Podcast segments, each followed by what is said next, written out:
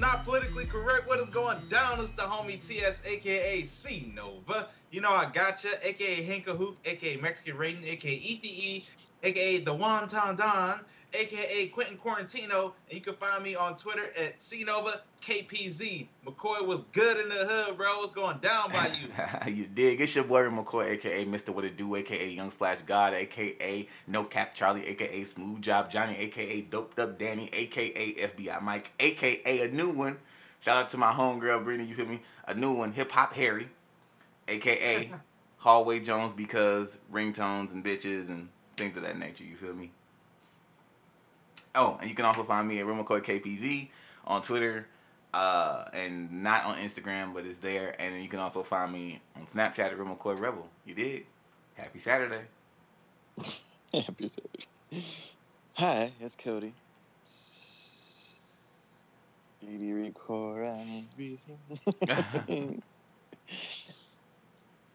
aka Mr. Motherfucking now. Mr. Mother.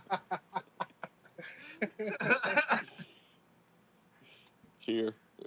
Present. Bernie, Bernie, Bernie. All right. Bernie Sanders. That's funny. Russ the Bus. That's it. No, I'm just playing. Um, Russ the Barman, aka Teddy Russ, aka Smooth Fingers, aka Kid Universo, aka Schoolworks Q, aka the Progenitor, aka Russ the Bus.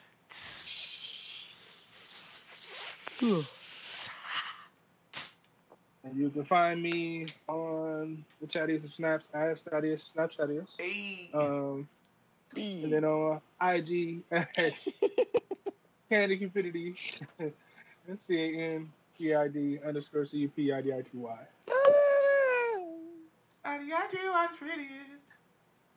Um. So. Ooh, yeah. Um. So we also would like to let you guys know that we have a Mellow face. Man Ratchy Sand. Joe to C T Y. Joe to C T Y. Ooh yeah. Baby, I. Um. So we have a Facebook group, not politically correct podcast. You guys can you know join that group and be a part of all the immature conversations we're probably gonna have. Uh, you can get, you can actually like our page, which will help us in some algorithm, algorithm, or some algorithm. Uh, you know the word I'm trying to say. Some form of math at our page is NPC podcast. So go ahead and like that and get the algorithm. Algorithm. Why can I say algorithm today? To boost us up and all that good shit. Uh, Twitter, we are on not PC podcast. So you should go ahead and follow us on there, uh, so you can get a couple of good tweets in. And we're on SoundCloud. We're on the podcast app. We're on Spotify. We're on Spreaker. We're on Google Play. Anything that you can listen to shit on, we are there. So just go ahead, type in "Not Politically Correct Podcast." Find us, like us, uh, leave us a review. Tell us how good we are, how bad we are. Either way, we're gonna do what we do, but we like to hear it. Okay? Thank you. Happy Saturday. you got. I, Rainbow. I just want to listen. I want to say this. I am not high today. That is now that the fact that this is a happy Saturday and I am not It's high. ten I'm- in the morning. I am. That means nothing. That means that means absolutely nothing. And as one of my best friends, I am disappointed in you, Cody, that you would think that 10, 18 a.m. would stop. You, we gonna have to have a conversation No, about you this. Said, you said today, but I mean like. oh no, no, no. The Well, day just started. You, well, half hour later, we're gonna hear some vacuuming sounds like. Oh, God damn, Cody. Mm.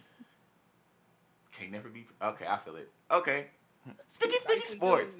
it has been felt. Uh, the Rock buys the XFL for fifteen million dollars. Which kind of surprised that it was that cheap. Like a whole league for fifteen million dollars.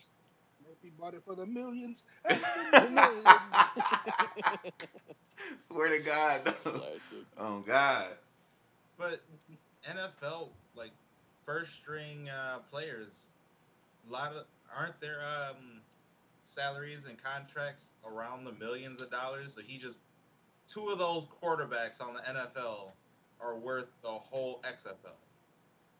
Yeah, I don't mean- know what they get paid the XFL players, but it it's got to be really bad. Now we could have a good research thing Hey TS, you could get people and uh, do a comparison between XFL players and WNBA players and see who's got it worse. Probably the WNBA players, low key. High key. And LFL, Lingerie Football League. Wonder what they I do. love that. I love that league of players. Just so Who's who's your favorite player? the um that one like ah, the one who, Fire. the one the one Fire. The one who catches the one who catches the ball and runs into the end zone. It's amazing. She's oh, really good at that. cool. Well, man. the Oakland A's bench coach Ryan Christenson. Um, there's a video I saw on Twitter was giving the Nazi salute on live television. He did it, and it was during a game. Um, he did it more than once, yet he blamed it on COVID and said it was unintentional. wait, he blamed it on COVID. I don't know how you can blame that on COVID. He don't know how you I can blame it on COVID. The fuck? I don't know if it was like a sanitary thing because someone like stopped him and they like uh like bend your elbow and then they were like touching elbows instead, but like instead of like high fiving, that's what they were going for. But it does not make sense. And he like they say he did it more than once, and he even you see him laughing about it and then doing it again. Uh, the question is, and I doubt that this is going to be true. It says is he is he going to get the same um, backlash that DeSean Jackson or Nick Cannon had? I doubt it. of course not. Right. Of course not, because I mean, okay, well, obviously It's all astonishing obviously all you know like all white people aren't obviously jewish clearly i know that but that's kind of like it's kind of like if a black person made fun of somebody from africa does that make sense like him making fun of it is anti-semitic but it's not like if a different person of a different not But the thing is, I feel like the Nazi, not Nazi Germans, like they, it was heavily concentrated, no pun intended, on Jews. But like they did not. i'm sorry it was definitely not, no pun intended. I promise.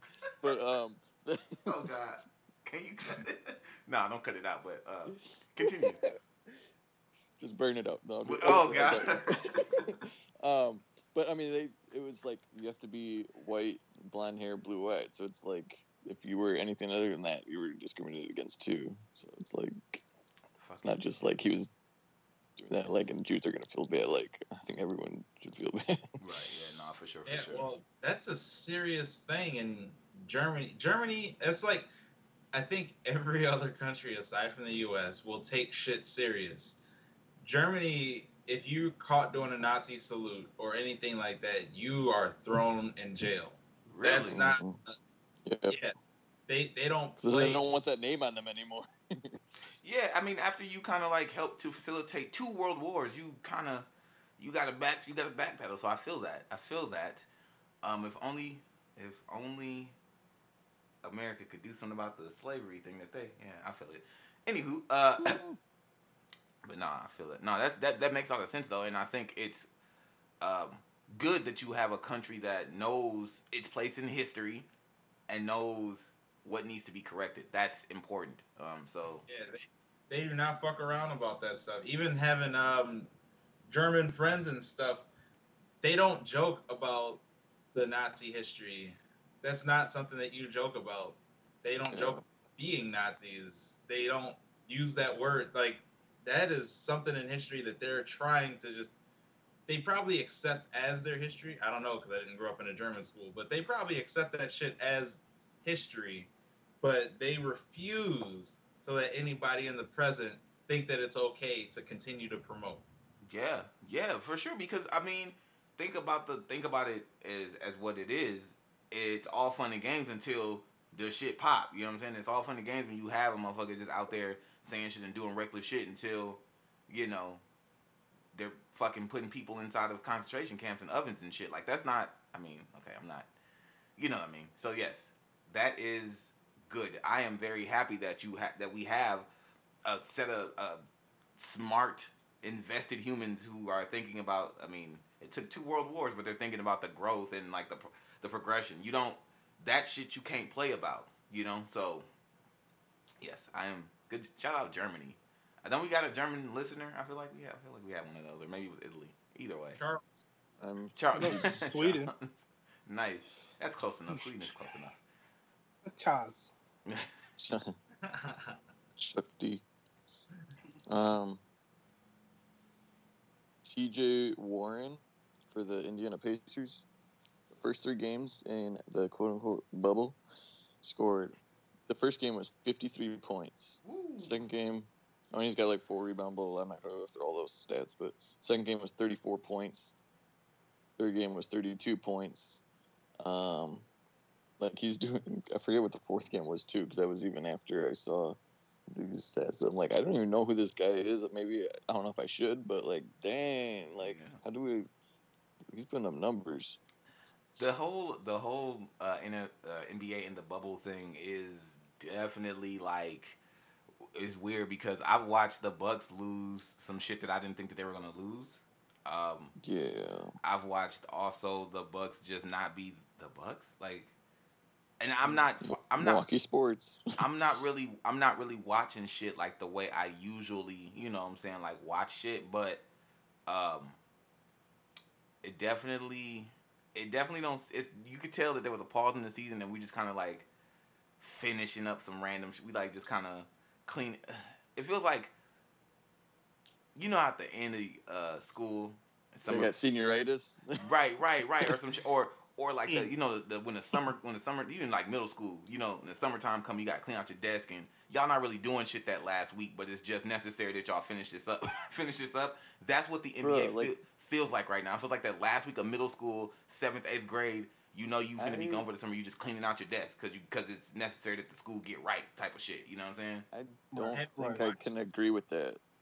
You said Has you- any- Um, any of these games? Yeah, I don't think I can agree with that statement. Um, I feel like the Bucks should be playing a lot better than they are, and they're not really giving that their all. Their first game was great, and then they kind of struggled and then came back. But like, they, as far as the rest of the league, though, they, they, I think they realize that we only have eight games to do our best, and then it's playoffs and then championship. It sucks that we had this like break, you know, but yeah. um, there's some players that are like showing some dominance. Some players that you wouldn't even have thought, right? Like this guy, Right, like this dude. like this motherfucker that was bench player. TJ Walla Walla Bing Bang. Now, aren't we missing? We're missing um some. uh We're missing uh Eric Bledsoe, right? Yeah. Um, I think he, I thought he started last night. Or not last night, two nights ago. I could be wrong. I'm trying to look at my, all my ESPN notifications that were saved up. Yeah, uh, Sunday, Eric Bledsoe and Pat Connaughton out. Okay, wow, I really need to go through my notifications. Uh, but yeah, and it was Pat Connaughton was the other one. Shaq was actually spotted during a Bucks Heat game in the virtual crowd, and he was just being silly and goofy. So that was pretty entertaining to see. Um, so yay Shaq for attending that. Um, even though he played for the Heats at one time, so he might have been rooting for them. I don't know. He's in suit and tie. Um, we can go boo Kevin Durant because on the uh, Clippers uh, Bucks finals prediction, he said that he would go with the Clippers. So boo boo. Um, and then LeBron says um, about Trump saying that he doesn't want to watch anymore because of what they're all doing, you know, supporting black people, whatever. LeBron James Wow. says basketball. yeah, LeBron James community won't be sad about losing President Trump's viewership after his comments on kneeling. this So, nigga yeah. Trump said he didn't want to watch no more basketball because they were doing the Black Lives Matter shit. What a Yep. what a Doesn't fucking fag, bro. What a faggot Just ass like the nigga. NFL. bitch. Just like the NFL. He's like, yeah, sports. I can't wait for sports. And then one thing happens like and he's like, yeah, I don't want to watch. Yeah. But, Yo, did Yeah, we talk was a about great that one coach who said he was doing a tribute to was it was it Ditka or somebody? are you Uh, serious? I, I yeah. saw Mike Ditka, and his, he went senile crazy. Wait. Like, I'm, Who's who's, who's Yeah. Ditka? I'm It was it, it was he was the coach for the Bears in like the '80s. Yeah, Yeah. the Bears. Is he employed? Yeah, uh, is he- Ditka. The coach Well, was saying um, he was going to do a tribute to Mike Ditka and any players that were found kneeling. He was gonna fire the bastards. Or that's I think that's what Cody said. I'm like, for real? Like we still doing this? Everybody should kneel. Everybody on the team should kneel. Every single person on the team should kneel. Right. Every single Right. person on the team should fucking kneel. But of course, they're not gonna have that solidarity. But Well, it's I mean, if a, if enough everyone, people like- do it, You know, Right. All the star Everyone in the NBA, I think, really is. There was a few days ago that there was one guy, and I forget his name, a player that uh was actually standing. Oh, the guy from the Magic, Yeah. and then he broke it, and then his knee like was like got fucked up that same game. Really? Somebody- I didn't know that. They was all on the, I was I was curious to talking that though, but I was like, the black was, guy or the white guy? the 'Cause I Black know there was a white guy who stood um, during one of the games, and it was because he was like, you know, I don't disagree with the white life, the Black Lives Matter thing. It was just that um, he was giving tribute to his his family in the military. Yeah, yeah, I saw that. Not him, Yeah. not him. It was another yeah. player. But I know you're talking about the other, the, the The- black. Yeah, I know yeah, you're talking about. Yeah, and that's hilarious because dude, tw- immediately I was cracking up. dude, the black, the the black, the black Twitter, if you will, they were like on his ass because it was like the ancestors didn't find that funny. Yo, that De Niro, bro. that shit hilarious. Oh man. And I was listening to his uh like press conference about it, and it, I was like trying to have an open mind, but it did not make any sense. Like, Yeah, they they motherfuckers motherfuckers who hate to support Black Lives Matter all that shit. That shit never make no goddamn sense because they like Mm-hmm. and the beat, just, the beat goes on, and his knee does not. Right. Uh, The uh, so within the past like week and a half or so, J Cole has been trying to practice to get a NBA team to like watch him play and like consider him. And the Charlotte Hornets are considering signing him to a ten day contract. And actually, if you see videos of him, like he is actually really good at shooting. really Yeah, that and it's all I don't know like what hand um, Master P has into this too, but he's like pretty involved. Well that's because you know Master P Master P actually He played, played. on their yeah. pra- I think not practice squad but like he had like the same the similar thing in the night. My, first of all, I just want to say this real cool, real real. I know the same music real real quick while we talking about Master P. this motherfucker, I've heard this and I've heard this said so many times. And I just want to reiterate this. This motherfucker is a black man's dream. He's had every ideal career, stereotypical career that every black man want, wants. This nigga's been a drug dealer, a, a motherfucking rapper, a motherfucking NBA player, and now is a fucking uh, music mogul. This nigga is every black man's ideal hero. like ideal hero. This nigga is everything I've ever thought about being in life. Like, sorry, go ahead, Master P. J Jacob. And speaking of music. Oh, Yeah, thinking about what Master P did, because he did do sports and he did music, but there are people that I mean, he wasn't that recognized for sports because he was just on the training squad. It'd be like recognizing Michael Jordan for doing baseball, oh, aren't you that baseball player? right? Or You're the dude with the shoes that one time. recognizing Kobe or Shaq for their rap careers. Although Shaq actually did something. That What happened there? Was there a duck? Yeah. vacuum. You look. I thought that was. I thought that was Cody making a noise because I said something bad about Kobe. oh no, I'm sorry. I was closing the door. Oh shit, I got the squeaky. On TS for talking stuff about Kobe. Um, so are we on the music yet? yeah, that's. I got it. I, Okay.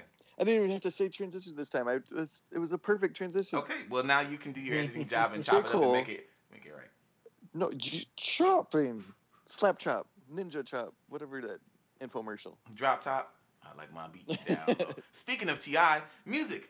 So I today want to talk about. This is going to be a really really random topic, but I was just thinking about this um, the last few weeks, and I'm just thinking about record sales and do they impact or reflect how we view an artist or how we view an artist's contribution. So basically, um, I forgot exactly what it was that got me thinking about this. I think it actually was the um, was the Freddie Gibbs album and uh, Freddie Gibbs album and um, the the album for me that's like album of the year, which is a written testimony by uh, Jay Electronica. Those albums didn't really, you know, didn't really do a lot of numbers first week. We didn't hear much about Jay Electronica. I don't even know where that man opened first week, but it wasn't it wasn't very you know, he didn't break no records or no shit like that. Which which is weird to me because I, I really thought like him being him and us waiting on him as long as we fucking did that he would do a little bit, you know, he would do some damage. Um Alfredo is Alfredo is uh Freddie Gibbs' best opening week. He did thirty five thousand copies, which for him as a you know independent artist or you know more like low key artist is really it's good. It's good for the first week. Um, but they got me to thinking like you know I find these albums to be amazing. Um, a lot of people, especially the the Freddie Gibbs album, like a lot of people have reviewed it to be very positive. A lot of people have reviewed a lot of Freddie Gibbs stuff to be amazing, but a lot, and I know and I know a lot of hip hop heads, you know, via the internet and Twitter and shit like that, that really fuck with Dog, that really that actually rap and said that they've been listening to Dog, you know, this past decade, and you know he's one of their favorites, things like that, and so I know that he impacts hip hop, but the record sales don't reflect that. And then you have artists who sell lots of records. You, you would assume that the impact. I mean, I mean, especially if it's a pop artist, you're gonna assume that the impact is there. But is it really? Is is it really there, or are we drawn into the fact that they sold so many records? And I really, what I'm, what where I'm going with this is artistic greatness of an album. So, for example, we have somebody, I think a good example of this, just taking it, taking it, you know, far back. We're gonna start here. Elvis Presley. Okay? If you if you know me, you know I am not a fan of dog. if you've been my friend, you've probably heard me call him um, a thief, um, potential racist, um, a lot of things that one might call a guy who stole um, a lot of shit from black people and um, what so my my let me let me take this back a little bit. My dad and t- so this is this particular story is going is coming directly from my dad when he was a child. And children you know remember things differently than they might have happened. So i don't like to do too much um, put too much critical history on this poten- potential thing um, as the deciding factor, but it definitely was one of the first things I was like, "Oh, I don't like this guy."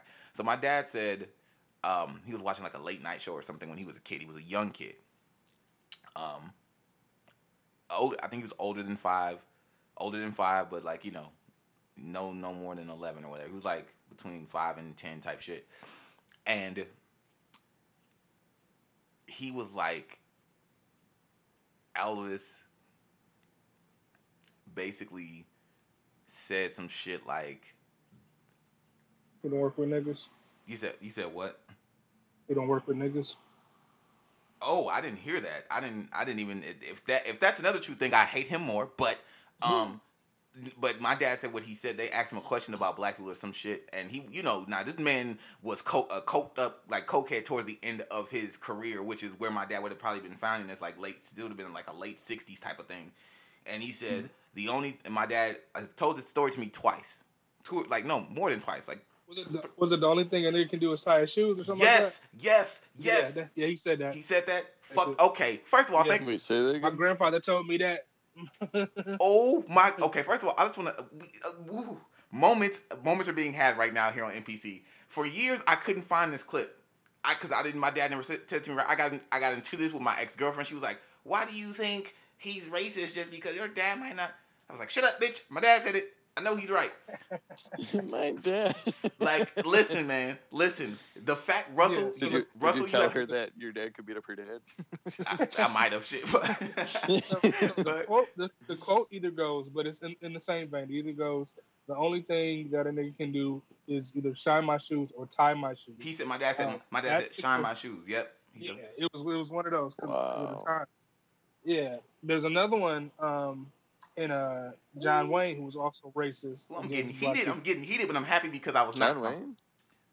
Yeah, Yeah. Oh yeah. I, I mean, heard I about that. guess I, I can't be so surprised, but like I'd never heard that. So, Yeah, it just it, it broke my grandfather's heart because he was a huge fan of him, and so when he like heard, and like it was like an interview or like a, a, a editorial where he was kind of just came out and said, you know, I don't really like with black people like that. Um, that it just really broke his heart. So yeah, it was a couple of entertainers who were impactful in their in their time who really were, you know, against the cause, I guess we can call it, but were really um, racist towards black people. And you can say, you know, it was a sign of the times, but um, change and innovation, I don't think has a time. So, Exactly. Yep. Exactly. And then here's here's the thing. Here's the thing about fuck that sign of the times statement. Alvis, you're you are a he was oh my god the, I'm having a lot a lot of shit's going on in my head right now because I could never confirm but now that I have another human who can actually that's not my dad um not that I don't trust my dad's uh, uh, what he said I did I've always held that which is why I was like oh no fuck that. The reason I have so much issues with that is because everything you did nigga came from black you stole that shit. You were a poor you weren't even a, a affluent like white but you were a poor white person nigga out of Memphis and it was poor black people being your friend motherfucker that allowed you to get the shit that you needed to come into our world and steal it faggot ass nigga. That- so that that that that is why that that is why we talk about record sales. We're we're gonna we're gonna we're gonna go back to on topic because I could just rant about Elvis for the next like 20 minutes and we're not, I don't want to do that. Um Yeah, or Elvis, you know, not Elvis and the Chipmunks. uh, wait, you I was thinking Elvis Dumbledore or something. It's definitely an E, man. Fuck y'all. I don't gotta get, fuck y'all. I don't gotta get his name right. He was racist. Fuck him. Um, anywho, that motherfucker sold records. Um, Who? and we often the chipmunks. Um, Albus. um, that motherfucker sold records, right? And I think it, so. They so he sold records to the point where people have called him the king of rock and roll. His record sales impact what we think he did artistically, what we think he as a entertainer did. But here's the thing. We know if you know the history of race records and how the music industry worked, a lot of those songs were and a lot of, a lot of artists covered artists. Covers were a lot bigger back then. Um, nowadays it's more so sampling, but covers were big. You know, you would have an artist do a record, and the next year, the- another artist did that same record.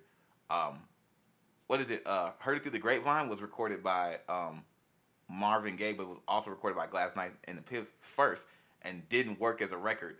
It was a lot like it was a different type of record, I think tempo and shit wise. And um, when he sung it, it became you know one of his biggest hits.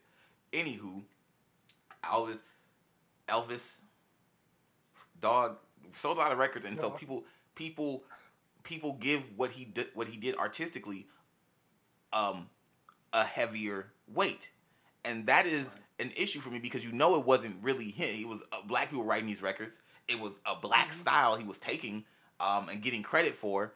He wasn't even doing it the best but because he was the one in front of people selling the records it seems like his gift to the world was much more massive than the people that were in the background actually playing the music, giving them the rhythm, teaching them how to do this. You know what I'm saying? Giving them the style and the flavor and the lingo to kick the shit he was kicking to people. But we give him artistic um, weight and call the shit that he's done classic. And that is why um, record sales, to me, can cause one to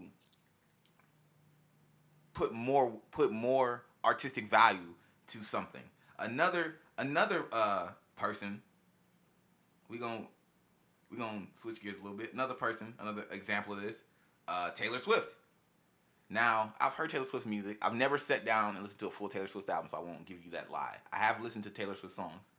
Um, 1980. That was nice. yeah, 1989, which was it was a good. Okay, we're gonna talk about that. Taylor Swift is one of the biggest selling artists of the last decade. She's up there with Drake. She's up there with uh, Adele. Um, she's one of the most awarded artists of the last decade, and she is the first solo woman artist to win album of the year twice. Twice with Fearless in 2010, and then in um, 1989 in the 2016 um, Grammys. Now, another. I'm not saying Taylor Swift is a bad bad artist. I'm not gonna say that. Um, I do I do think that there's a few times where Kanye she's interacted with Kanye West, in which Kanye was right, but that's not that's neither here nor there. Um, I'm thinking about, in particular, I won't go on the fearless, but I'm thinking about the album 1989, which came out October 14th in, or excuse me, October of 2014. Okay, So not 1989. Got it. Night, right. So October, October of 2014, she dropped um, 1989. Now, that would have put her in the running to be nominated for Grammys in 2016 for the 2016 Grammys. Um, about six months later, another album came out. A very important album came out, March of 2015. To Pimp a Butterfly by Kendrick Lamar.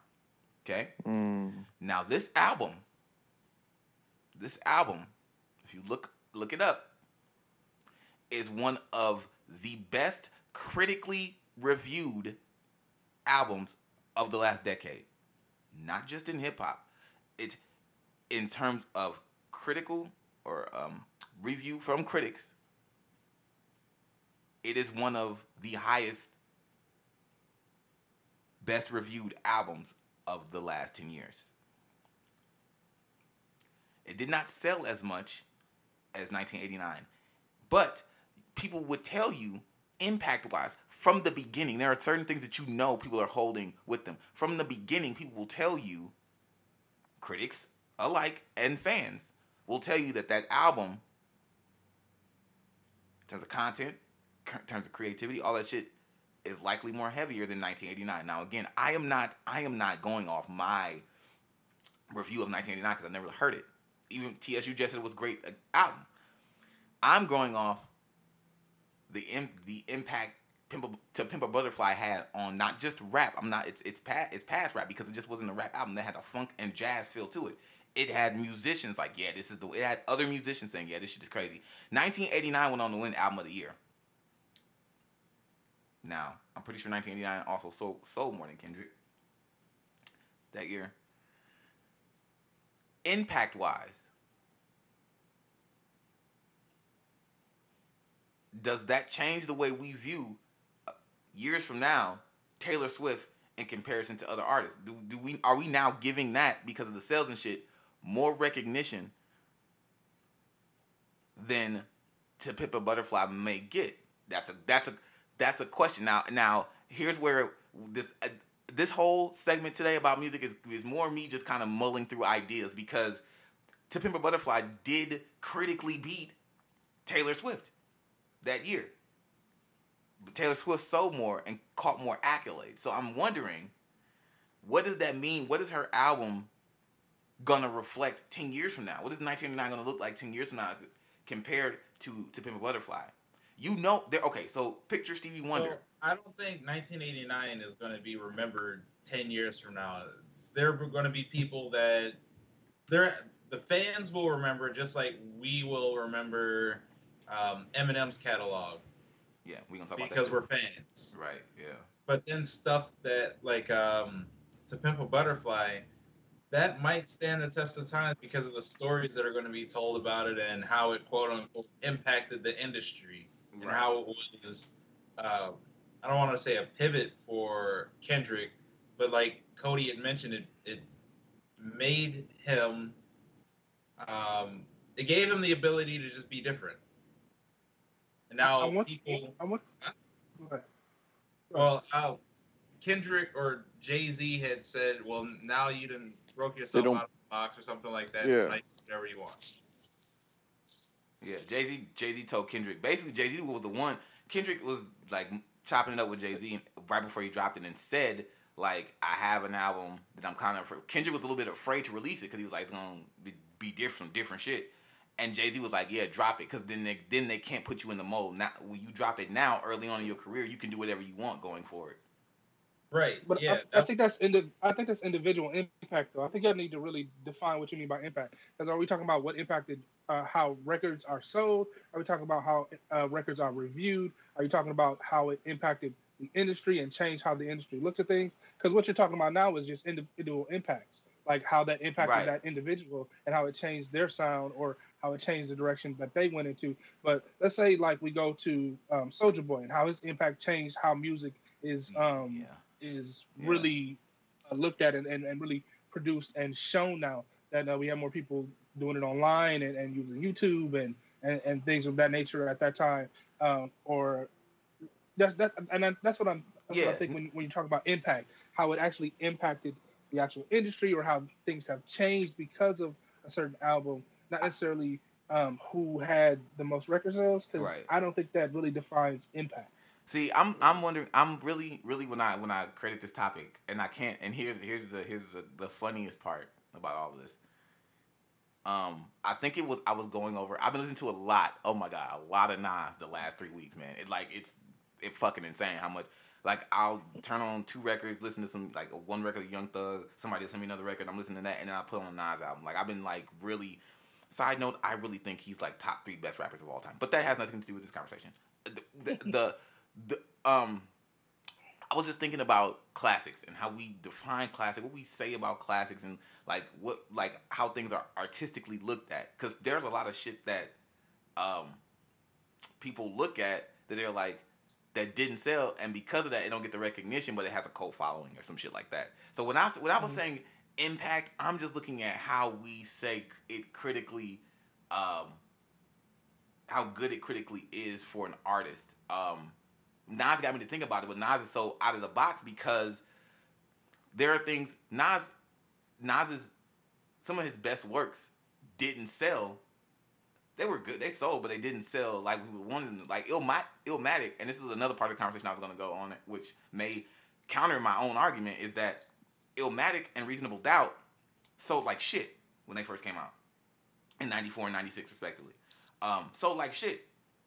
People called them flops, but you can't deny. But 20, 15 years later, people talk about Illmatic, and you and they said, and people were always talking about Illmatic like it was good, but it was just like it's a flop. But I, I read a review about Illmatic 15, 20, almost 20 years later, where they said if you were to, if the world was to end now, and we had to restart civilization and somebody found a copy of Illmatic, you could rebuild rap with that one album. You don't need nothing else. You could rebuild the foundation of rap and we could all start rapping again from that. That is an amazing accolade. So I just think when I talk about impact, I'm talking about artistic credit we give to certain things. I wonder if record sales help us to say things are better than they really are. For okay, for example, two albums I, I really want to talk about from two of my favorite artists, Eminem and Lupe. So Eminem dropped um, Recovery in 2010, and so did um, also in 2010 um, Lupe dropped Lasers. Now we know as fans those I think here's I don't know if I want to say as fans because maybe it's a more personal thing for Recovery. I find that to be one of the most annoying and worst Eminem albums of the of his whole catalog. That's definitely down. That's on his bottom two, to me. And this is from a diehard Eminem fan. This is one of those. I'm a hip hop head that got to go up against other black hip hop heads because I'm like Eminem top, and they're like, "Oh, you ain't fucking white boy." Yeah. So I don't find that to be a good album at all. At all. It's like a fucking. It's like a Queen album. It's like a fucking anthematic, like super stadium heavy fucking uh hip hop beats, and I'm like, this shit is fucking cheesy as shit, dog. About like overcoming drug. I'm like, I mean, I get it. We need to be, you know, hey, I'm positive and shit, but that shit was fucking horrible.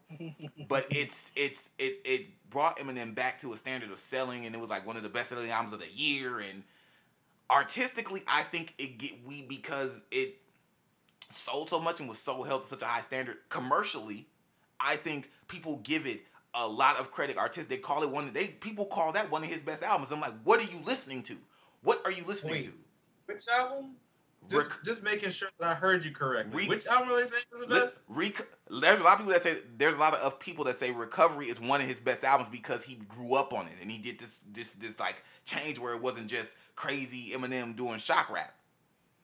Just making sure that I heard you say Reco- it right the first time. Re- reco- okay. Recovery, the one with fucking uh fucking I'm not afraid on it and that sh- shitty all that shit. all right, all right. Yes, yes. That fuck of all, first of all, I'm not afraid beat out fucking Kanye West's power for be like best rap song or some shit that year. No, fuck Oh that. my gosh. Do- All right, but do you so- see what do you see what I'm saying? This is what I'm talking about. Discussion, new discussion. So, oh, this- how's Kanye going? this is but TS, you see why I be getting pissed though? This is what I'm talking about. That out No. it I'm saying, bro. Listen, listen, bro. Listen, man. Listen. I think things sell and we give them more artistic credit than it needs to be. Lasers by Lasers by Lupe Fiasco. One of his best-selling albums and opened at number one. It was crazy. It was good. That was a good year for him. Lasers was way better than Recovery. Oh yeah, yeah. No, no, yeah, no. Listen, yes, it was. But what I'm saying is for Lupe for Lupe Fiasco, quality album. This man made the cool. This man made Food and Liquor. This man made Food and Liquor too, which was amazing, by the way. People don't even give that. They don't even give that album credit because it didn't sell like Lasers. Food and Liquor two is fucking insane. Food and Liquor. Lasers was just different for Lupe, but it wasn't bad. It- Recovery was ass. For Lupe, okay, yes, I agree. I agree. Ts, you, we listen, man. We right here, bro. You can't see me, but the fingers they point. We, we, we on the same page. the but what I'm what what I'm saying is what I'm saying is for Lupe Fiasco level of intelligence, intellect, and rapping ability, Lasers was bottom tier worst Lupe Fiasco album. Period. He did this man made Tetsuo and Youth. He did Mural. He he rapped Mural eight minutes. Oh. Come on, man. That Lasers was bad. It had none of, none of the good records. It was it was it was it was it was bad, man. It was it was a not a great Lupe Fiasco album, but it sold well and it was well, and I feel like it was well reviewed because it was commercially accepted. That's what I'm talking about when I say impact. Now we getting now I'm getting down to the heart of it. We gave we give recovery and we give things like laser a lot of artistic credit when if you know Lupe and you know him and you know what was supposed to be on lasers. You heard Army Girl and motherfucking uh, what you want and the shit that I was waiting the shit I was waiting to hear on that album and got none of it. Um like you know on some artistic shit, even even Lupe concept wise, this man um like man what is that? Gotta eat or whatever, like concept wise, Lupe Fiasco wasn't even all the way there, except for maybe um All Black Everything. The whole album wasn't there concept wise. It was just a bunch of like angry Lupe songs. I don't. I, it was so weird, fucking weird, dude. He needed this song with Trey, Trey Songz like that poppy ass "Girl, I Want You Now." Like that shit was horrid. It was horrid, but it gets. I gets. actually like that song. Oh, Yeah.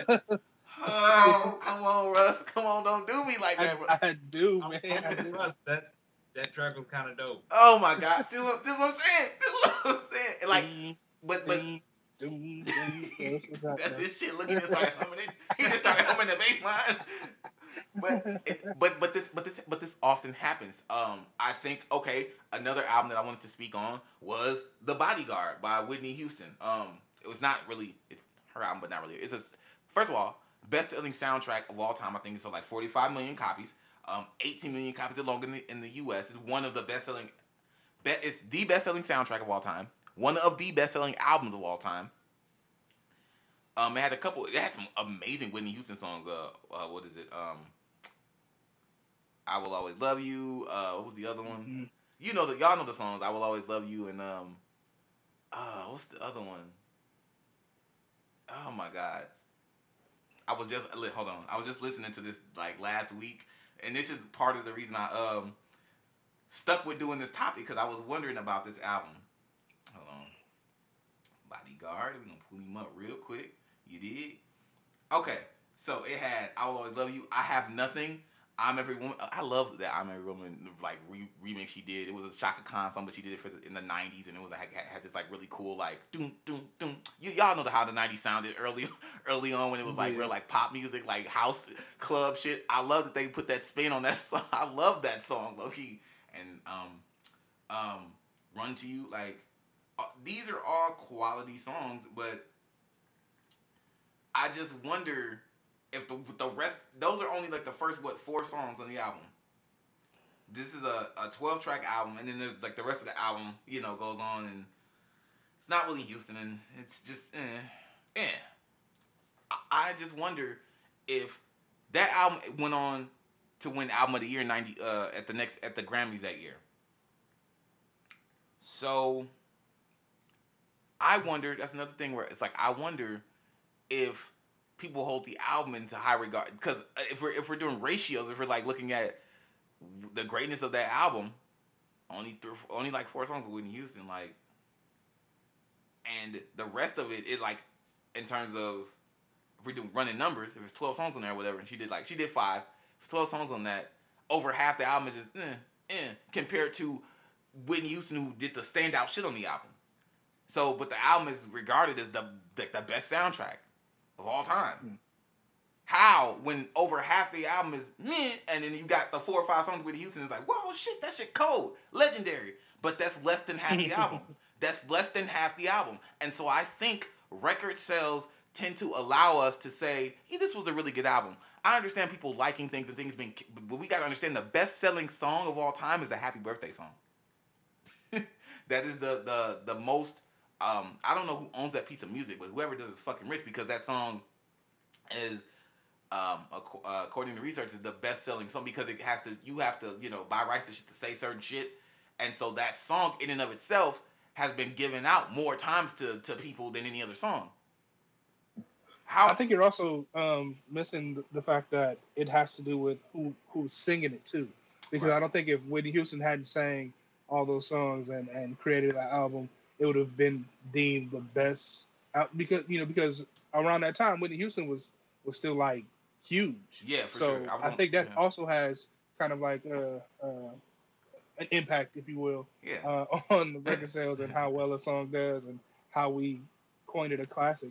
Because I know there's still people now, um, especially with this new um, WAP song um, that's out, that people are comparing it to um, old heads talking about how um, Biggie's songs are um, just super classic and super great and stuff like that.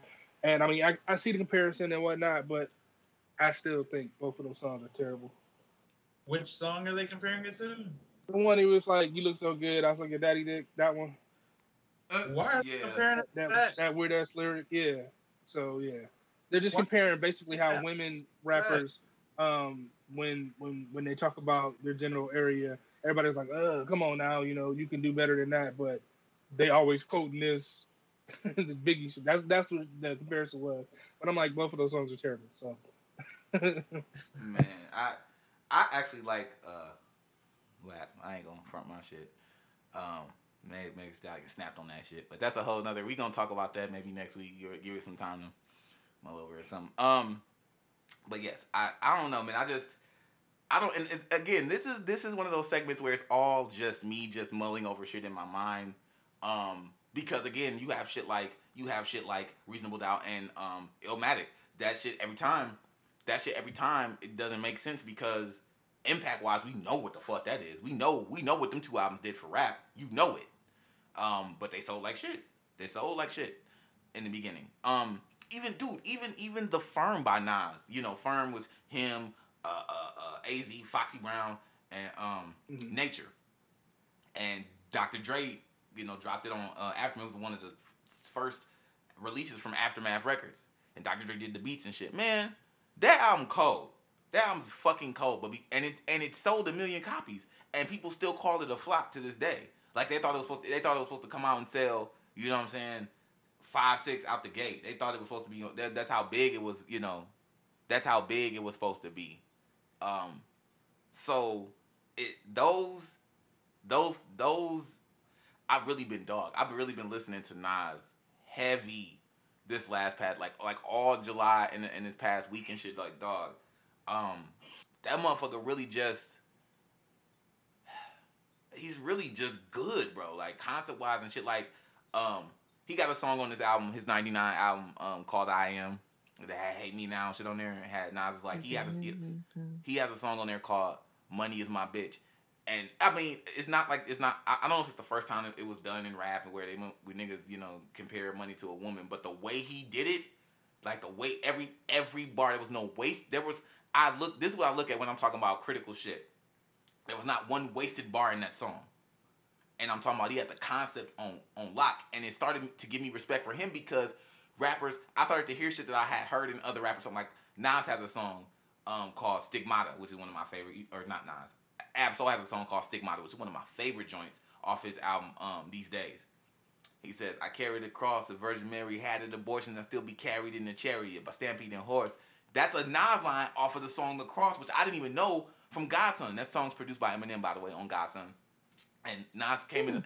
I didn't even know that Ab-Soul was pick, picking up on, you know, shit that Nas was, you know what I'm saying? Like, it just, it just gave me respect because another uh, person who learned from Nas heavy is Lupe. Lupe always says Nas is the one. He and he has a song on I Am where he says something about my homie. She she sent the homie Snook G to see God, basically talking about you know he got killed. And Lupe was always like that's one that Lupe said this in multiple interviews. Like that's one of my favorite lines. He was like, I thought that was so dope that he didn't say he got killed. He said sent them to see God.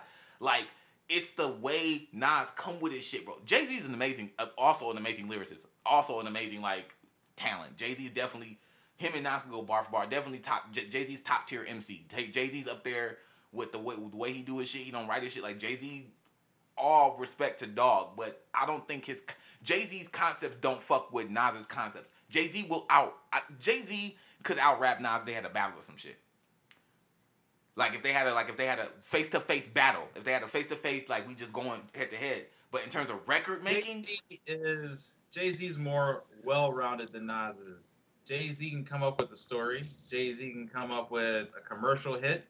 Jay Z can come up with something that you can vibe to, something that you that'll make you think, and that's what makes Jay Z a better rapper than Nas. I don't think. Oh, I don't nice. think. I don't think Jay Z. I don't think Jay Z got the bar for bar ability. Like even okay, going back to Lupe. Lupe was talking about him and uh, King Los. Uh, okay, so Lupe, there's this little clip running around now. Him and um, Joe Budden last week were on Facetime with each other. Um, and they were talking about you know Kendrick's Kendrick's a fan or, or, or Lupe's a fan of Kendrick, but he feels like people nut hug Kendrick. He don't find Kendrick to be a top MC. He finds him to be a good rapper, but not a top MC. Wow. Um. So Lupe said. So either Lupe. He was joking one time and said Logic's better than Kendrick. You know, because he was just joking about it, but he he says, but he does think you know. He was talking about King Los, um, being the better, the best rapper to him, King Los. And Joe Budden said, Lupe, stop it. Because Joe Budden's a Lupe fan. And he said, You made the cool. Stop it. You know? and and Lupe was like, Yeah, he was like, concept wise, I'm a demon. But I, that doesn't but he was like, if it's come if it comes to form of rap, like just rapping for hours, having bars, uh, flow patterns, all that shit, he was like, King Los is better than anybody. That's what it is with Jay-Z and Nas to me. Jay-Z is top tier rapper. Jay Z is in terms of rap is up there with Eminem. I don't think Nas is gonna like bar for bar out rap Eminem or Jay Z. But look at this. Look at Ether as a record. Nas made a record that that is better than Jay Z's record. Nas has made tons over all these albums. I've been listening. To, I've listened to every single Nas album over the last three weeks. Every single one, multiple times. I'm talking about. I'm talking about listening. That's crazy because there's a lot. there is. That's what I'm telling you. I have so much Nas music on my on my brain right now. It's crazy. I could do a whole Nas episode, but I wouldn't give that to y'all. I don't want to do that to y'all. Anyways, that shit is concept wise. He never leaves an album without a concept. So I'm talking about he got an album where called Rewind uh, off of motherfucking uh uh uh. What the fuck is that? What album is that? I think it's Stillmatic where he's the where he's the um, where he like rewinds the story to get you to how he got to where he's supposed to be. He got I gave you power oh, off of yeah. it. He got I gave you power off of it was written where he's talking from like the perspective of a gun. He got money's my bitch off, off of I am where he's talking about money being his girl. Like this nigga concept wise, that's where Lupe get it from. Like I don't Jay Z's the better. He gonna sell better, and he can he can rap bar for bar. I think better than Nas. But he's not a better writer. That's when he's not a better story. He's not a better artist than Nas. He's not a better artist. He is I a see better. TS being like, that's because Jay Z doesn't write.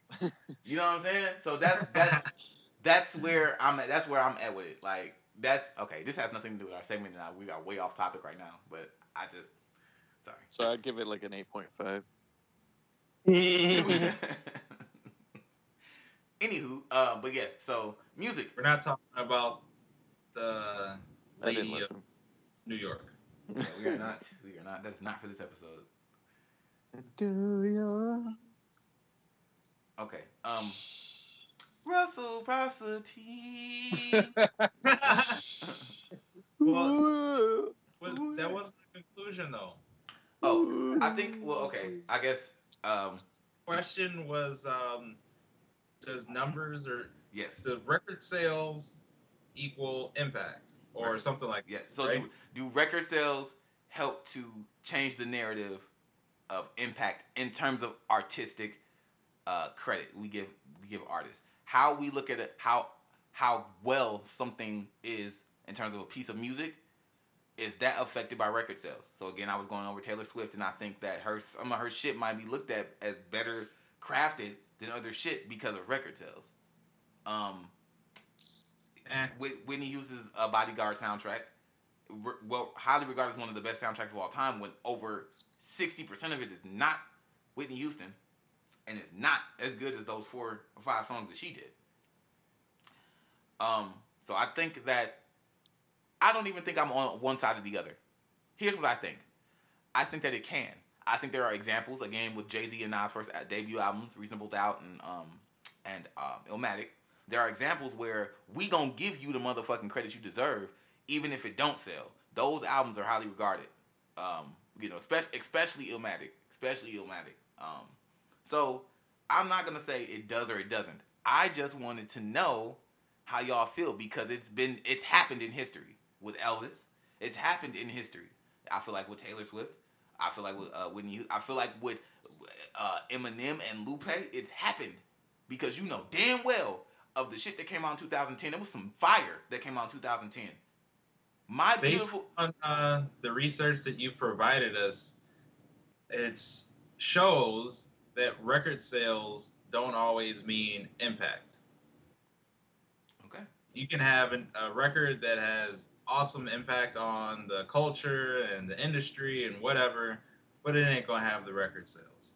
And you're gonna have the ones that have a lot of record sales, but the album is just ass. Yeah, man. Yeah. They don't. They're mutually exclusive. Oh, what? Okay. One last before we get up out of here. Fuck it. I was gonna cut this out because we had already kind of wasted some time, but a little, Lil Wayne, Lil Wayne, Carter Three. That's the last album I want to talk about before, before we get out of here. So Lil Wayne, Carter Three. We love. Okay, we love Lil Wayne from a lot of stuff. Carter One, Carter Two, the shit he did with Hot Boys, the shit before they were using Cash Money. Um, people love Carter Three, but they and they because that's his best selling album. We love Carter Three. It's done numbers. Um, and it, it touched a lot more people than other Wayne did prior. Except we give Wayne his credit for what he's done. Not off Carter Three. I don't think Carter Three is what affected the culture for us and liking Wayne as opposed to mixtapes. Dedication one, two, three, the drought, the uh, uh, the drought one, two, and three. Uh, no ceilings after after Carter three, but Carter three is held to high regard as his best piece of work. When if you know Wayne, it is quite possible that Carter three is not his best piece of work at all. Carter one or Carter two could, as an art piece of art, could be better than Carter three. I think Carter three was commercial. I think Carter three allowed him to go into that into that arena and play.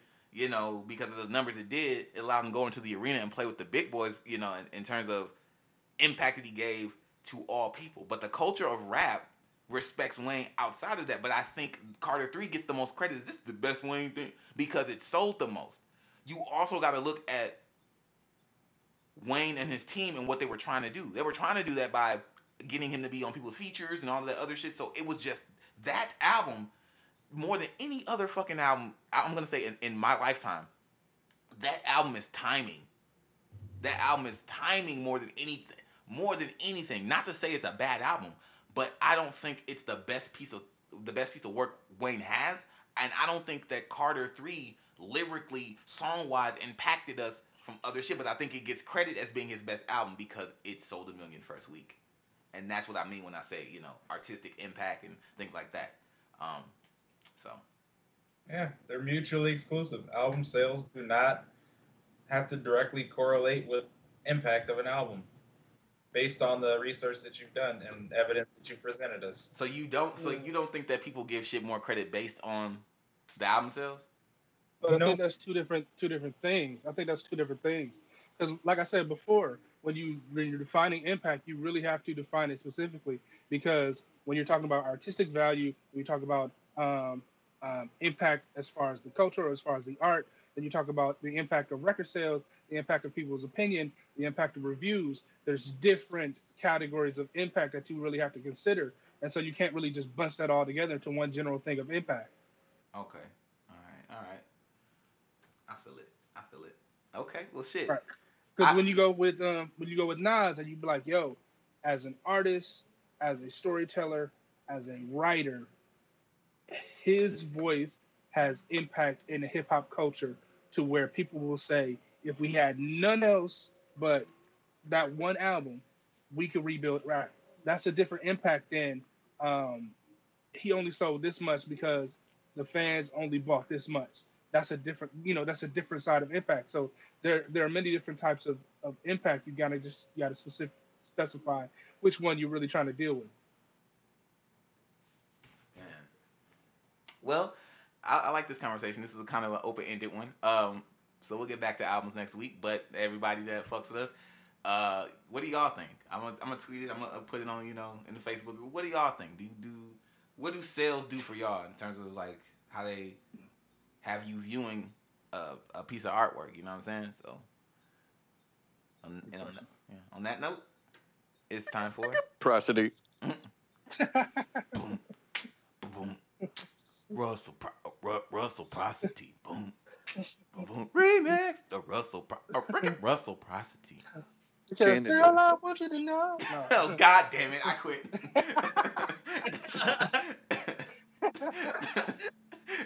so funny enough, what I wrote down, um, because like I said, I was struggling with trying to find something to talk about this whole life. Oh, this whole life, this whole week. Um, coming from the whole impact thing is um, clarity, and so how do we, how do we, we find clarity in all facets of our life? I'd like Um, to thank God for granting me this moment of clarity, this moment of honesty. Listen, it's the worst artistic rapper ever. Looking at. Wow. So, do we seek clarity in our conversations? Do we seek clarity in our lives, in our relationships, in ourselves, even? Um, and I kind of wanted to go through those different facets that I just named and just kind of give us some things to think about, pose some questions. Uh, feel free to chime in, of course, because this isn't some type Ding. of brochure. this is um, a discourse. So, um, in our conversations, do we seek to understand and to be understood? Because sometimes I know we, we speak to get our point across and just further our own agendas, but do we really listen and internalize what is said back to us to build a better foundation within ourselves? And do we use that to strengthen our own platform, or do that, or do we use that to really find the truth and build upon that truth? Mm. do, do we find ourselves only engaging in conversations we know that we can win if there's uh, an argument of sorts, or just to support our own way of thinking or perception? Or do we really allow ourselves to be vulnerable in those conversations to shake, like I said, the foundations of what we know or what we think we know about things to really learn something and really apply it to our conversations, our way of thinking, our lives? Oh, I think it Um, depends on the ooh. people that are having the conversation. For instance, if um, well, you and me are the big Christians out of the group. If we start chopping it up about God or something that we've learned in the Bible, Cody and McCoy, I hope feel comfortable enough to listen and if they have a question, jump in and be like, "Yo, well, what about this?" or share an opinion based on something that we just said. But they're comfortable around us, they should be able to do that kind of thing. On the other hand, if um, two other random people that were just as big as Christians or even bigger Christians, whatever, shared the same conversation and Cody and McCoy were around them, they may not be as uh, ready to jump into that conversation and share an opinion or ask a question or something because they don't really know them. So I think the point, not I think the point, the point that I'm saying is it depends on the conversation and the people holding the conversation to how vulnerable you will allow yourself to be in said conversation. I think still even in that situation you just named though, that them being um, kind of quote unquote outsiders looking in or just being part of the conversation and just listening, they still would have their own questions. Then they would go back to research and be like, well, what do I think about this? How does this fit with what I believe? And take the things that do mesh with or they do agree with, and then the other ones they just disregard. I think that's what we should be looking to do in our conversations, not necessarily the ones that we fully engage and participate in. Um, it goes back to that whole idea of being fair minded, where we don't just be open minded about things and be like, okay, yeah, that's a good idea, um, and then totally dismiss it, but really compare it to our own values and and, set, and our own perception and be like, yo, could this actually be something? I need to I need to, to study more on this Oh. because I don't have the solid foundation that I thought I did because this new information may have presented something different. Yo, this is okay. This is real crazy that you you brought this topic up because this is actually something that I've been trying to get better at in my life, and um, I'm not gonna. I'm, I'm gonna say this. Um, the, over the last over over time, not even in the last few years, but um, you know, the idea of transsexuality and what that means um. Has become a, a heated topic. Um, it's become something that's become more mainstream. It's, it's been a lot of you know, it's a lot of things surrounding transsexuality and and and, and, and uh, transgendered people and things of that nature. Mhm. That that if you would have asked me five years ago about that shit, I'm shutting it down. And I'm and I'm, I'm and I'm okay with people saying that that was cl- at that time was closed minded, whatever. Like like there was a lot of just me like being like fuck that shit. I, and and and and I would be lying to you right now if I said I still didn't find some of it to be, um, you know, odd or not even just odd. Just you kind of like damn that's. You know, de- dealing with dealing with one's you know mental health and things of that nature. Um, I won't go off into that t- topic in detail. What I will say is this: due to uh, and shout out to my uh, current girlfriend, um, she's been great at kind of like helping to not even hopping on my ass about it, but us having real detailed you know conversation about what that is and what that means and what that looks like. And Mhm. one thing that's been used in that conversation that made me think about myself. She was like, you know, a person can't tell me how I feel, who I who I am within me. Mhm. And and I thought about my name. Anybody who fucking knows me, who is close to if you, if you don't know me, you don't know my real name. First of fucking all, I want to be called McCoy. I don't want nobody calling me my real fucking name. None of that shit. And I get like. Uh, like niggas that know me, know I get upset because motherfuckers try like you, if I give somebody my real name, they'll try to pull it and use that and be calling me that in public, and I'm like, bro, you know, you know, I don't. That's why I don't tell niggas my real name because motherfuckers think it's funny, and then I then I'm ready to fight. Like then I be like heated, like stop, bro, stop doing that shit, faggot. That like stop. So, so I thought about me and what I would like to be called and how I view myself, and I, I had a motherfucker tell me, well, you know, your real name is Bleep. You know what I'm saying? Like you, that's just that's really you. You got to embrace that. No, it is me, but I want to be called McCoy, motherfucker. Like that. Don't don't tell me that I'm not embracing myself. I'm all one entire human being, but this is the name I want to be called. And I just thought that basic concept about putting it off on me and, and, and reflecting it and how I think, I have to use that and reverse like, okay, if a person feels like wherever they, whoever they feel like they are, he, she, them, you know, whatever, whatever they feel like they are, that is their right for them to be like, I want to be called this. And it was a basic Right. concept. It's a basic concept of, of, of her saying, I deserve, you know, no one can tell me, you know, I've had feelings of who I am, you know, like no one can tell me who I'm supposed to be or whatever the fuck. Like us having these open conversations about one's feeling about themselves, not even on no sexual shit, is Mhm. is is you take that and transfer that and use that same energy. And it's like, damn, I can't even be mad if a motherfucker want me to call him her or her him because that's what they want to live in. Boom. That's not up to a- me. You know what I'm saying? It's a point of respect. Yeah, A it's point a of- point of And respect. that's what it goes down to. Whether we agree or disagree on anything, this is politics, whatever the fuck. everything got to come down to a point of respect. There's no reason for you to if you don't like uh, my race or whatever the fuck, you don't get to disrespect me. You know, you don't gotta fuck with me, but Right. but you gotta allow me to be me. You know what I'm saying? And that's what Right. These types of conversations. That's that's that's when you really need to be listening to be oh not you know like I'm like you said uh what is it fair minded like you need to be listening Yeah. to, to you need to be listening to gain that because we a lot of times it the truth is we listen and we be ready to combat like like hip hop bro it's hard for motherfucker to, motherfucker to come in and convince me about hip hop because I'm, I'm finna I'm finna pull out my little fat I'm finna pull out my little my little notebook fat sheet and be like well this nigga sold this in 1999 nigga like you know what I'm saying? Like we finna do we finna have that game. This nigga said this in 80 in 87 he said break dance my Kangol hat. Like I'm finna come with that. It's so it's it's hard it's hard for me to do that when it comes to rap but I think in life we need to start having those moments where we reflecting and where we really like, damn, would I like it if a motherfucker? Because I, I, it took it took a simple thing like my name for me to be like, damn, I would hate it if a motherfucker would keep doing. I hate it when a motherfucker keeps doing that. I just want to be known as this, so just call me this, and that's as simple as that. And you start to find yourself connecting with shit that you never thought you would connect with. You know what I'm saying? So, Right.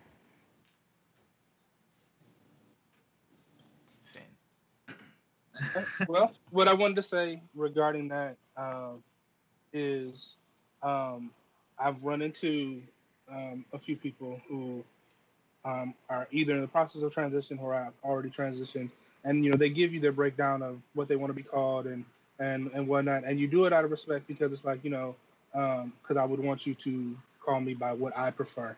Um, the thing that I think gets a lot of people up in arms is the generalization of each individual group, not necessarily just um, transgender people, um, those who are homosexual, those who are asexual, who are pansexual, who um, identify with whatever they identify.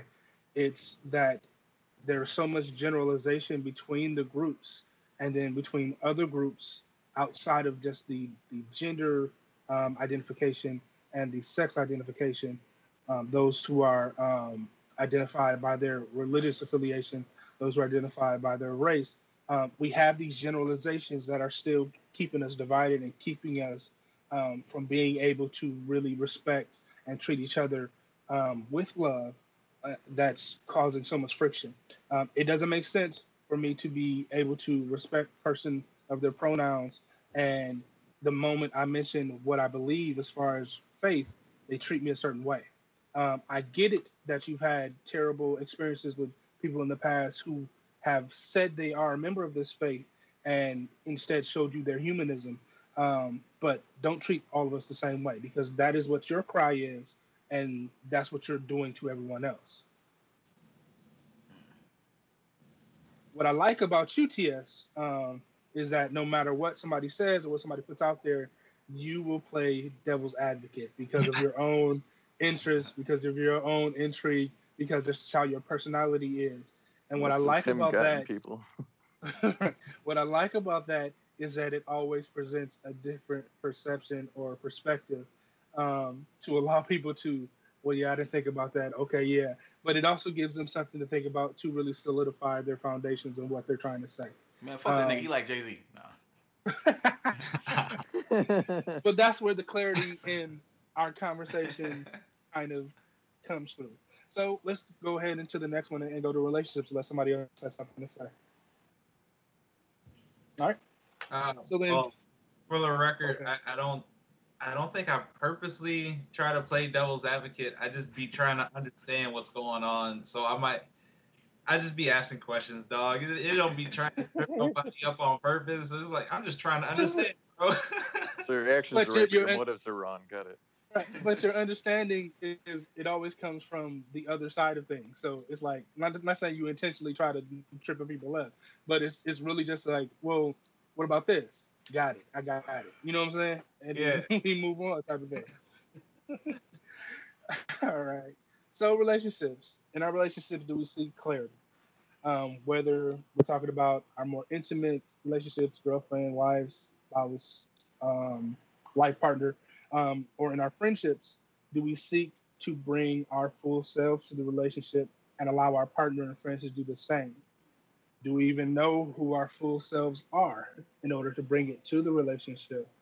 Um, do we hold these people in our lives hostage to the ideas we have um, as to what friendship is, or do we allow them to be human, to change, to evolve, to de-evolve, um, as we only think of the upper rise and not the downward fall for people, um, or do we also allow them to be and support our growth just the same way as we try to to be and support their growth? Do we encourage them to go their own way without judging them, um, but also holding them accountable and responsible for the direction in which they've avowed?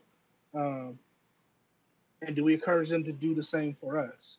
Um, a lot of times in our friendships, we want to push and support, and you know, you said you was gonna do this for our friends, but we get real offensive and when in our chest when they try to do the same for us.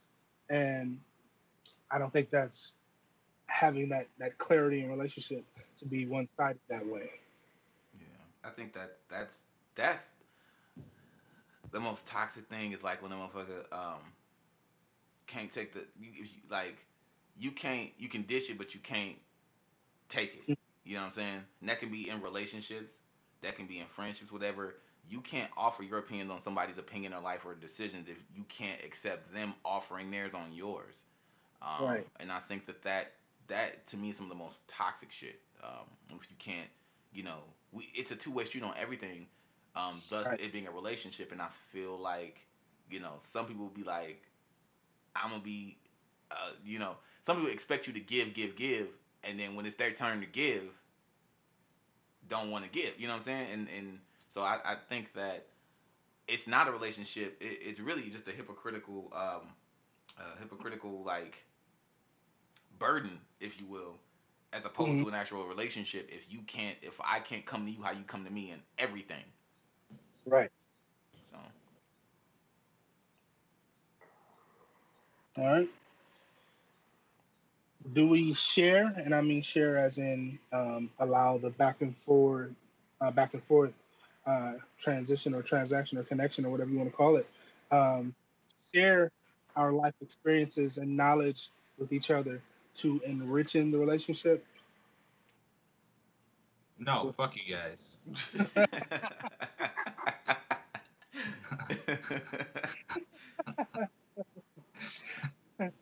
and not just with our friendships, with our partners, do we also hold the same way of thinking?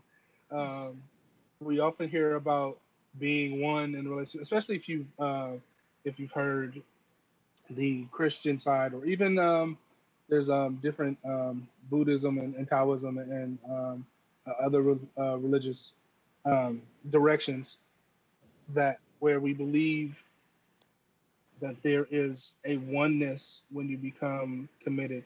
Um, but do we also still promote and still allow the, uh, the individuality of our partner um, and seek to discover more about them? Um, there are instances where people have relationships and they expect their partner to be one way and never change, uh, and not allowing them to freely be themselves. that is it's it, that can be that can get rough too. That can get rough because you don't want to see, you know, um, I won't say any names. I've, I've I've had a couple of friends. Okay, so everybody knows, you know, dope dope Danny. I've had a couple of friends who don't, you know, travel that Yep. go down that road anymore. And Mhm. I had to come to. T- I actually had to come, and this is multiple friends. This is multiple people that I know, and I had to come to terms with because you like it, they might not like me because I've I've had really good, good time being fucked up with some certain friends, and you Mhm. know when they didn't do it anymore, I was like, damn, I never get that chance to like me and that nigga never gonna chop like that again. How we was like really like cool and they were just riding through the fucking city, fucked up, just bumping music. We'll never, we can do it, but it won't be in the manner of what what it was, which is my favorite state. You know what I'm saying? So that I, I that honestly, um, and again, this is multi. This is not a one no one friend. This is actually happened with about three people that I know that I know. Um, uh, so it, it, it, it, it can be hard, but you have to let people that you love grow around you. And if I can accept them, how what type of friend am I- Because they can still accept me I've had those friends and I still get high around. They don't even like, nah, you good, bro. You know what I'm saying? I still pop Right. my little shit, get fucked up in front of the nigga, and he's like, oh, yeah, I'm, Mhm. I'm, I'm, I'm off that. You can do what you do. Just come hang with me. I'm like Right. that. You know what I'm saying? How can I not have love for a motherfucker like that? You know what I'm saying? So Right. that, it, but it can, it can be rough, man. It can be rough when people change and you like, damn, don't. And it, they be changing for the better. Damn, it- I'm not gonna. Right. I'm not gonna knock it and say, you know, if you do drugs, you're like a horrible human being or shit like that. Cause hey, me. But but some some people can't do it and sustain health and shit. Like some people doing it can't like, you know, take breaks or some people really be like addicts to the point where they can, where you know what I'm saying where you gotta like sell shit to get shit. It, Yeah. it, it, it be Right. A next level. And I've had friends who've come out of that and it's like, damn, you know what? I'm glad you don't do that no more, but I'm gonna miss my nigga, my nigga from you know a year or two ago. We was you know, you know. So yeah, man, it's it's it's it's, it's growth is imp- allowing people to grow around you is important in any relationship, man, for for sure, for sure. So Yeah. And and and uh, my my thing is, um, okay, so we don't do the same activities we used to anymore. Does that necessarily have to kill the vibe? You know what I'm saying? Uh, right, Does that necessarily have to kill the, the same energy we used to have when we were together?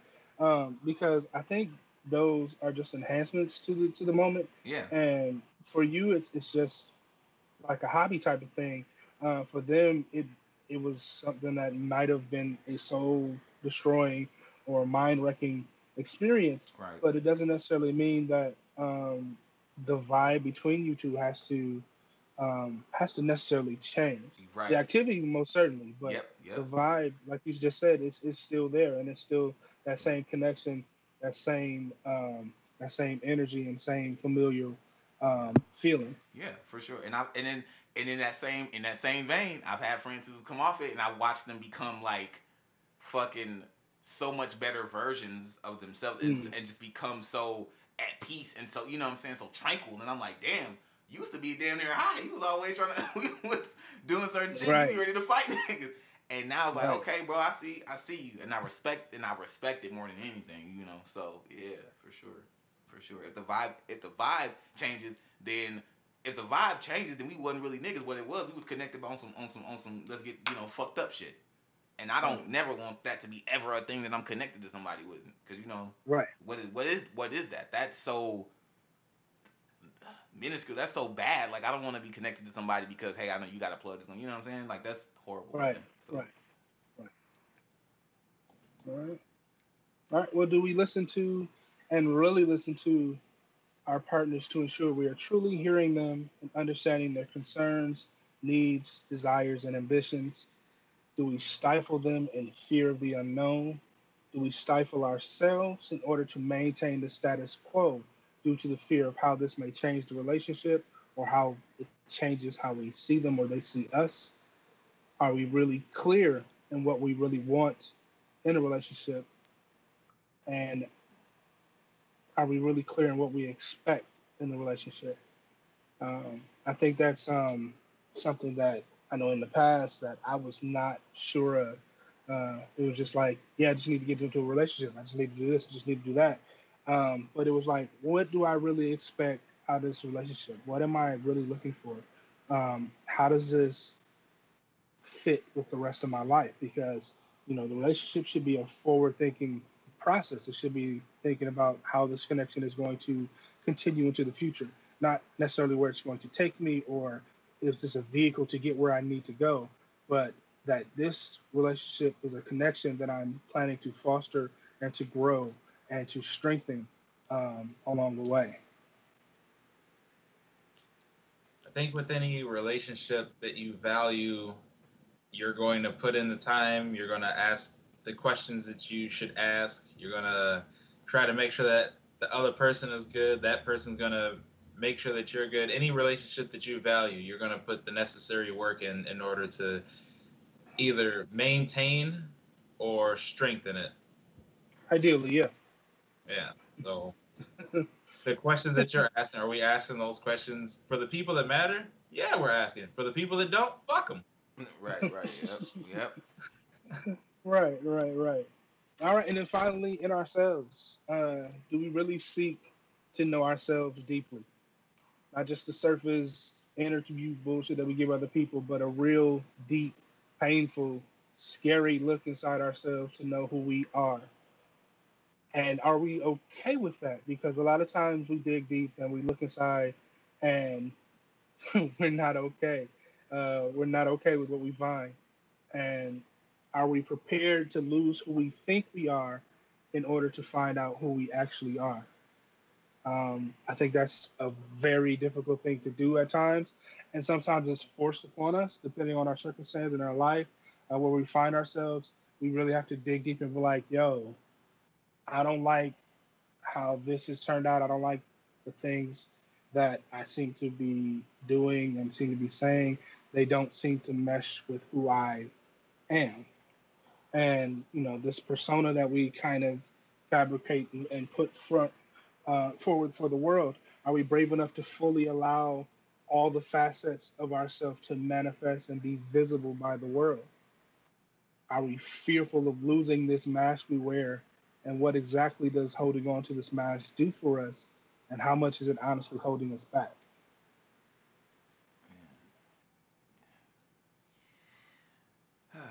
Yeah, no comment on the self reflection thing. I'm uh.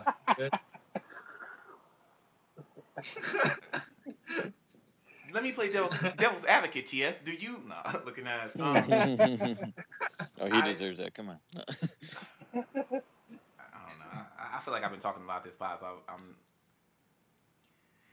Okay, so so I'll continue. I one thing that I've practiced. What the fuck is that? Doorbell. Um, one thing that I've practiced a lot. You're chiming in.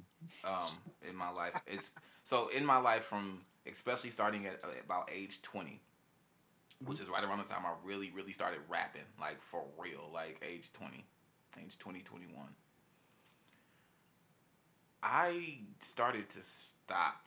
Like I started to force myself, even though I was scared, I started to like force myself to not give a shit, you know, Mhm. about people's opinion. And I've continued to do that almost to a fault throughout my twenties. Um, the to the point where I don't really don't fuck with authority because the more you tell me I shouldn't be doing something, I promise you're gonna do it. I promise it's gonna happen. I promise you. So it's in your best interest to not be like you need to be because I'm like oh I do because guess what I'm not doing. Um, and so I think uh, in terms of what people think about me, I don't. I really don't. And I think a lot of people, a lot of people say that and they're lying.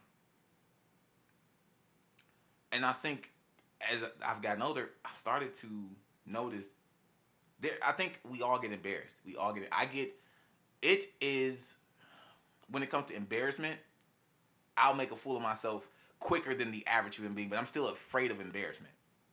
hmm And I think that's what I've had to come to. I had to come to terms with that. Uh, there's certain there's certain shit about me that I don't want people to know. Um, Right.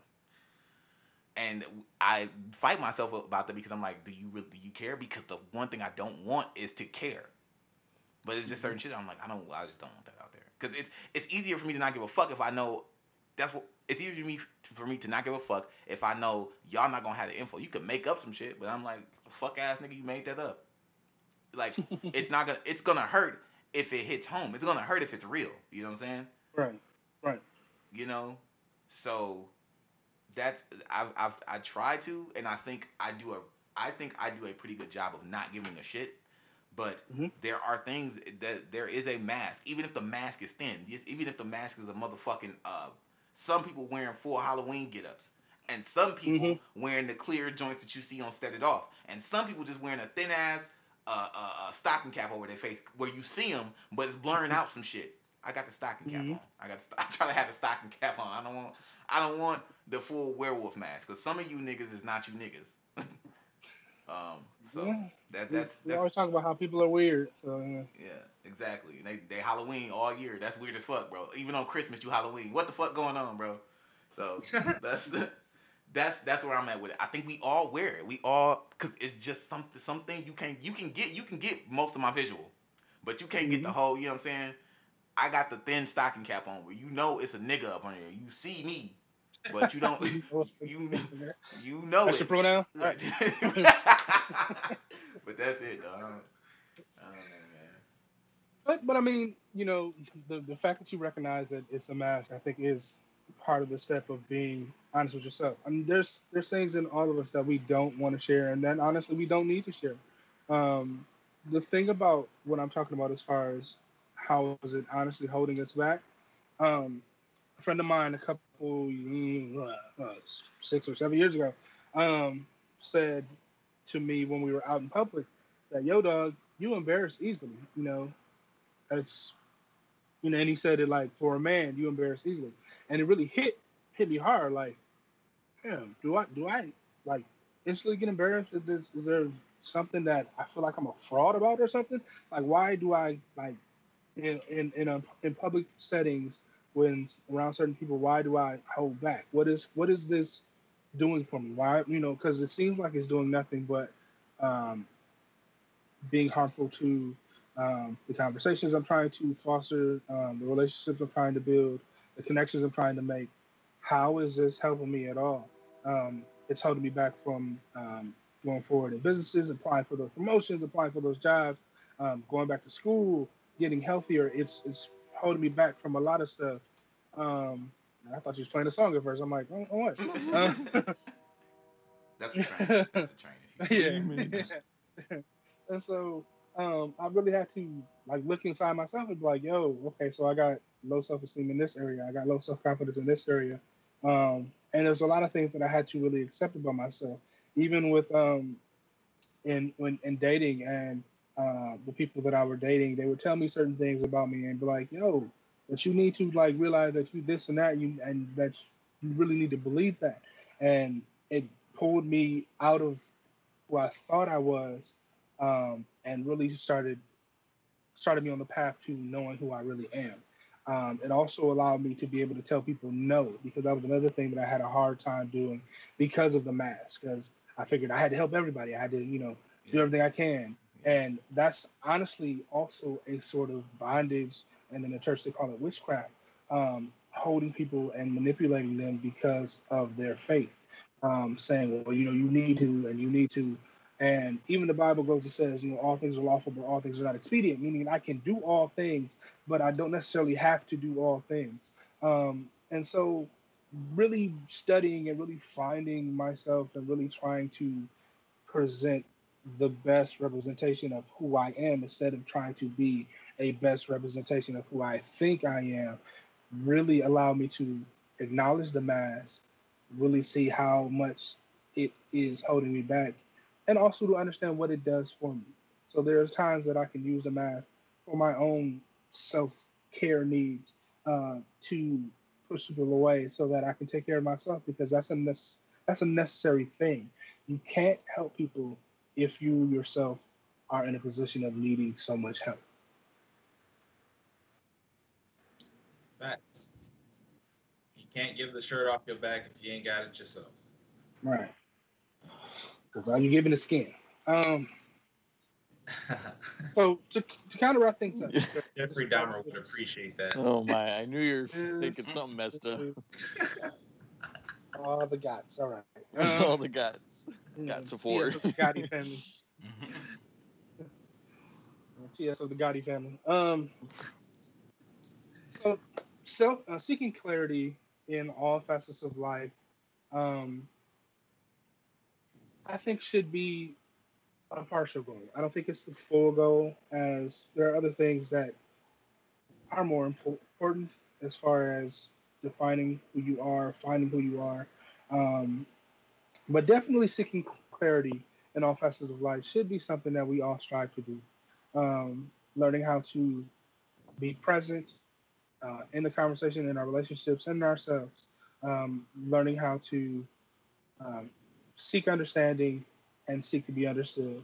Um, not just going through the conversation and being on autopilot and auto response, um, as that, that doesn't provide any clarity anywhere. Um, in our relationships, allowing for the humanism of our partner, as well as seeking to be fully human in the relationship, as I believe that's the best way to to really grow together and to be on one accord. Um, and then within ourselves, seeking that clarity to really know who we are, to understand who we are, to accept who we are, to face who we are, and to manifest who we are instead of living in our own um, ideal realm because usually holding on to ideal things um, leads to suffering. Um, and so being real and being present and being able to to really face and to allow criticism and to rise from that, I think really should be the direction that uh, we should go. Um, to thine own self be true. Amen. Say a lot. Amen. Speaking of amen. Yes. Speaking of, oh man, Actually, no fucked up stories this week. Actually, we're going to get a fantastic story this week. oh man. okay. Speaking of, oh man. Yeah, and actually, this comes straight out of uh, from a person straight from Milwaukee. Uh, there's a if this is the story, I think.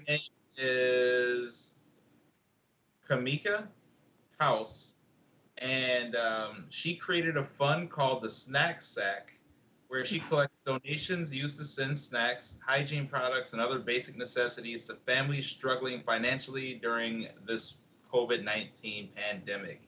And she doesn't only um, support the people here in Milwaukee, she's from Milwaukee, but she uh, somehow got this to go nationwide. Oh, She sent Nationwide is on your son. she sent a snack sacks to 600 families across 30 states since Yeah. launching in April after school shut down. Let's go. 600 families since April. It's only August, and she reached 600 something odd family families, 30 states. Um, let's see, there was some number in here for uh, how much she's raised. It's in definitely in the thousands of dollars. Oh, what, what's it now? What's her name? In Kamika. house. Yeah. Kamika House.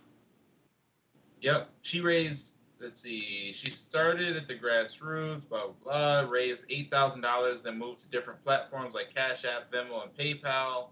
And in all, she raised over $30,000. Let's go, Kamika. Let's go. Do that shit, girl. What's up? What's up? She, uh, families who participate fill out a wish list form with items up to $50, and nobody's denied. And they, um, you don't have to meet whatever requirements in order to sign up for her snack sacks. Uh, you sign up, and she does her best to honor the list as best as possible, and then you'll get something sent out to you. Man, that's So, dope. yeah. It's really cool. I think uh, TS. I think we should post this one in the group for sure. So. um, Yeah, most definitely. Most definitely. Gotta highlight our own people here in Milwaukee and Yeah. especially somebody doing something as beautiful as she's doing. So, Yeah. yeah. Okay, yeah, for sure. Shout out Kamika. We appreciate you. So. Yeah. Huzzah uh, on three. uh, One, two, three. Huzzah. Yeah. On the topic of uh, digging people out of rocky situations, the fun fact of the week is uh, the man who found the 5,000 year old corpse Otzi in the ice Otzi the Iceman in 1991 was found dead, frozen in ice in 2004. Looking for more bodies? Lord, I, well, I, I don't know. I didn't look him up because they didn't give me a name. They just it's just this a one's fun still fact. fresh. Oh my God. yeah, I, I don't know if uh, he was also found in the exact place that he found that Iceman. I don't know. That that'd be kind of creepy, You know, honestly. Like you know what's a crazy? trade. That's cra- He'll what probably get the cold shoulder. cra- looking at. Uh, huzzah. Uh, hey, Dad. Um, you know what I think is funny? Uh, I, I mean, I clearly don't know my science, but I'm a, so I'm gonna deviate from science right now. If a motherfucker is alive and frozen, how come we can't just unthaw them and then go back to like normal? Like, no, okay, just me. I feel. Well, it, it, it depends on how. I too have seen Austin Powers. It, it depends on how the freezing occurs. Um, right now, I'm not sure we have the technology to really do that. Um, like cryogenically freeze people and, and revive them, because your your your organs really shut down. so if you thaw them, that doesn't right. necessarily mean the right. blood will start pumping and the heart will come back. Right, So- because Yeah. if that's the case, Stuff too, because we're warm blooded, and I know frogs are or amphibians that are cold blooded can freeze themselves, but they're still like awake or alive. Really, that's Yeah. freaky. Some freaky. Yeah, there's- There's still studying and stuff being done for I think it's called cryogenesis. Yeah. Mhm, yeah. The science and study behind freezing people and then thawing them out after X amount of time to see if they can still live. And there are people that are donating millions of dollars and paying millions of dollars or whatever to get themselves cryogenically frozen to be unthawed sometime in the future. I would absolutely sign up for that. I would volunteer Trump to get frozen. I would. I would totally say if I knew if I knew in a hundred years I could be unthawed. Because I just I'm curious as to what the fuck are we gonna be doing in a hundred years? You know, like You wake up to more rioting, like, oh, Right. okay, still at it. it's the fucking book of Eli and shit. Like, god damn it! At Yeah. Throw me back food in the freezer. All right, give me another. Give me another. You'd Run me be another. losing all your friends. You'd be losing all your friends and your family. You wake up 100 years and you're a complete stranger and alone and you don't know shit about shit. Dude, if I know McCoy, he would just freeze himself till payday.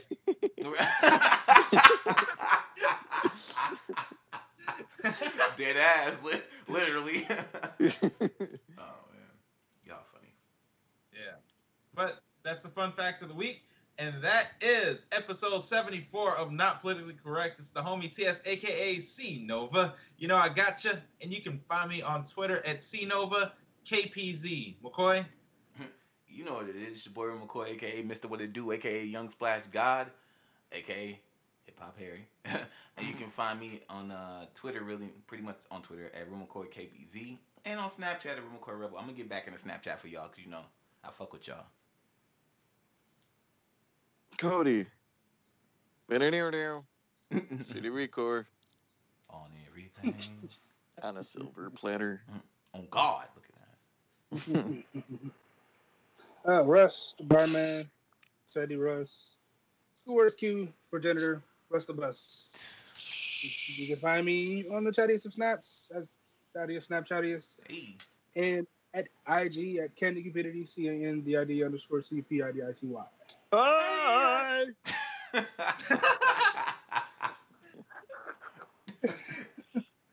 oh, Yeah, man. too much. And on that note, though, gang.